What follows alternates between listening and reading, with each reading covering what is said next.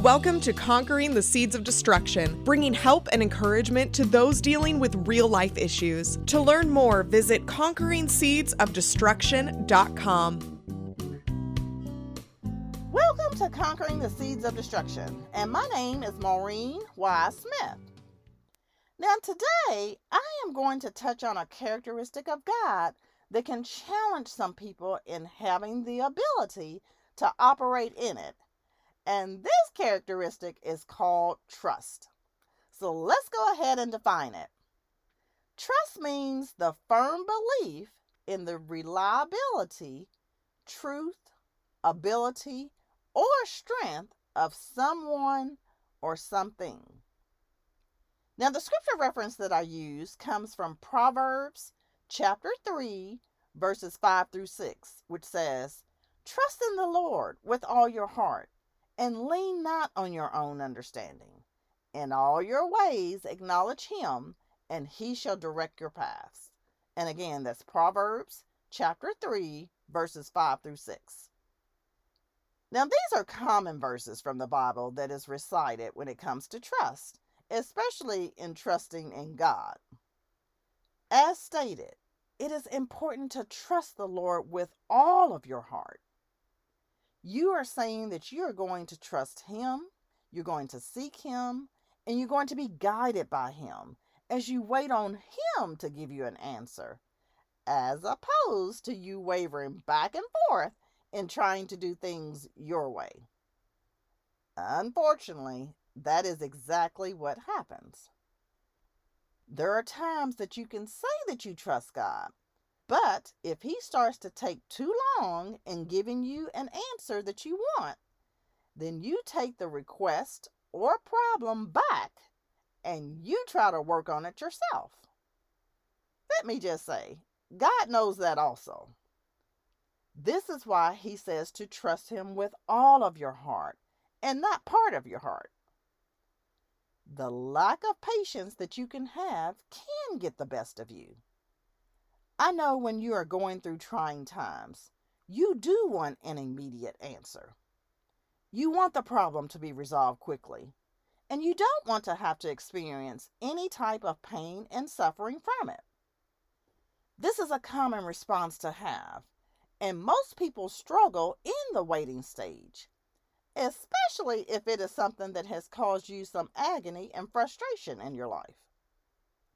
I wish that I could tell you that things would always be answered immediately. But this is just not how things happen. There are some things that you may get a quick answer on, and then there are things that take a lot longer to receive an answer on, depending on the process of what needs to happen with it. Please understand that regardless of how long it takes to get an answer from God, you will get one. Let me also add that you may not get the answer that you want, and you still have to trust God in that as well. God knows your past, your present, and your future. So he knows how things should happen in the season that you are currently in. Unfortunately, you may not know all of the specifics in the situation right now, but it doesn't mean that you can't trust God in it and that He will work it out for your good. Remember what Romans chapter 8, verse 28 says. It says, And we know that all things work together for good to them that love God, to them who are the called according to his purpose. And again, that's Romans chapter 8, verse 28. You must believe and trust in that. Now, let me go ahead and ask you a few questions why is it hard to just trust God in everything? Why is it hard to trust a person who tells you something that they may do something for you? Why is it hard to trust yourself in doing a new thing to better yourself? Now, all three of these questions may be difficult to answer depending on who you are, where you are in your life, and what it is you are trying to accomplish. There are times where you may have started on a particular path in trying to accomplish something, and for whatever reason, it didn't work out in your favor. Although you may have been disappointed, you accepted the fact that it wasn't meant to be. However, if you have tried things several times and the things that you are doing are not still going in your favor, then you start to get discouraged and you may start to conclude that nothing will go right in your life. This type of conclusion may result in not participating, maybe in a relationship, or maybe not participating in a job, or not participating in friendships, and maybe not even participating in a church or even a ministry. As you know, this list can just go on and on and on. What happens in these types of situations is that if trust is broken, there is not a healing process that takes place. Yes, you may sweep it under the rug, and you may even say that you have moved past it. But did you really heal from it? Did you learn the lesson that was meant for you to learn in it? It is those two things that need to happen before you move on. If you don't allow healing and lessons to be learned, then all you are doing is layering situations up, only to find yourself feeling defeated, broken, and just lonely in life. Please don't allow things to get partially fixed. You must have things completely fixed in your life so that you can just grow and move forward in a progressive and healthier way. Now, the key word here is healthier. Because some things are not resolved the way that they should be, it keeps you at arm's length with people because you don't trust people. Now, I'm not saying that you shouldn't be cautious or even have discernment. You just need to make sure that you are not putting up walls because of a situation that happened, maybe in your past or maybe even present day, and you didn't resolve it completely. You will know if you have gotten past something when the next thing comes in front of you and you see the walls or the hesitancy or even just the skepticism and the lack of openness that you provide in it. When you have those things that are front and center with you, then you haven't healed from it and you haven't learned the lessons that were needed to be learned. If that is the case with you, it may be good for you to take a step back and put the work in to get to a healthier place in your life. You don't want to bring other people or situations into things that you haven't dealt with from your past. Everyone deserves a fresh new start, and you must give yourself the permission to do that with no lingering problems or hang-ups going on. When you think about trusting in God, you have to ask yourself the real question at hand are you spending the necessary time with Him to be able to trust Him in everything? There are times that some people may not spend time with Jesus, so they haven't built a relationship with Him. They only call on Him when there is an emergency, and they don't spend time with Him when there is not a fire taking place in their life. He wants you to get to know Him and to enjoy the time that you spend with Him and to even know when He is speaking to you.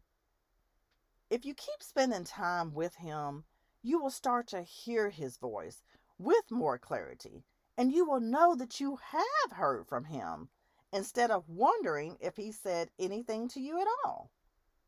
Remember, spending time requires not only praying to Him, which is you talking to Him, but it also requires you to study His Word, which is you listening to His voice in the Scriptures.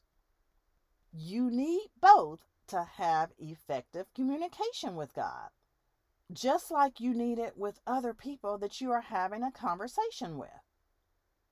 God knows what is best for you, and He wants you to ask Him, even though He already knows what you are going to ask Him for. Now, you may say, Well, why do I need to ask him if he already knows? It goes back to the characteristic of trusting him. Do you trust him enough to go to him And do you trust in Him to wait on Him to give you the answer that you need? This is you showing Him that you really are wanting to be dependent on Him and rely on the answer that He gives you. It may seem hard in the beginning, but the more you keep doing it, the better you will be. And you will see your relationship growing with Him. Practice really does make perfect. Now, Psalm 37, verse 5 says, Commit your ways to the Lord, trust also in Him, and He shall bring it to pass. Again, that's Psalm 37, verse 5. Keep trusting in God and allow God to be God. He knows what He's doing. Sometimes you just have to believe that. Now, on another note, there are times that you have to learn how to trust yourself. You may have gotten discouraged because of some bad breaks, maybe, that have taken place in your life. So you are afraid to keep trying or to keep progressing forward. You get to a point to where you stay content and you keep doing the same thing over and over again. Or you get stuck in situations because you are afraid to try something new or different. It is important that you put your trust in yourself. Nothing about you is a mistake or an accident. Regardless of the negative situations that have happened to you, and even if they are because of the choices you made, please don't keep beating yourself up about it. This is the beauty of God in that if you are still living on this side of the earth, then God is giving you another chance to get it right and to try again. Yes, you made some mistakes and you should have done something a different way.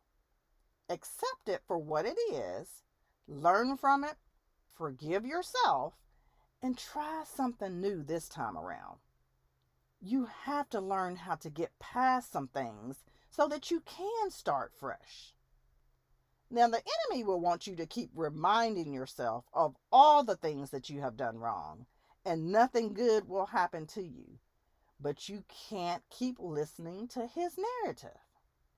You must get past it and take the time to try something that will cause excitement and joy in your life.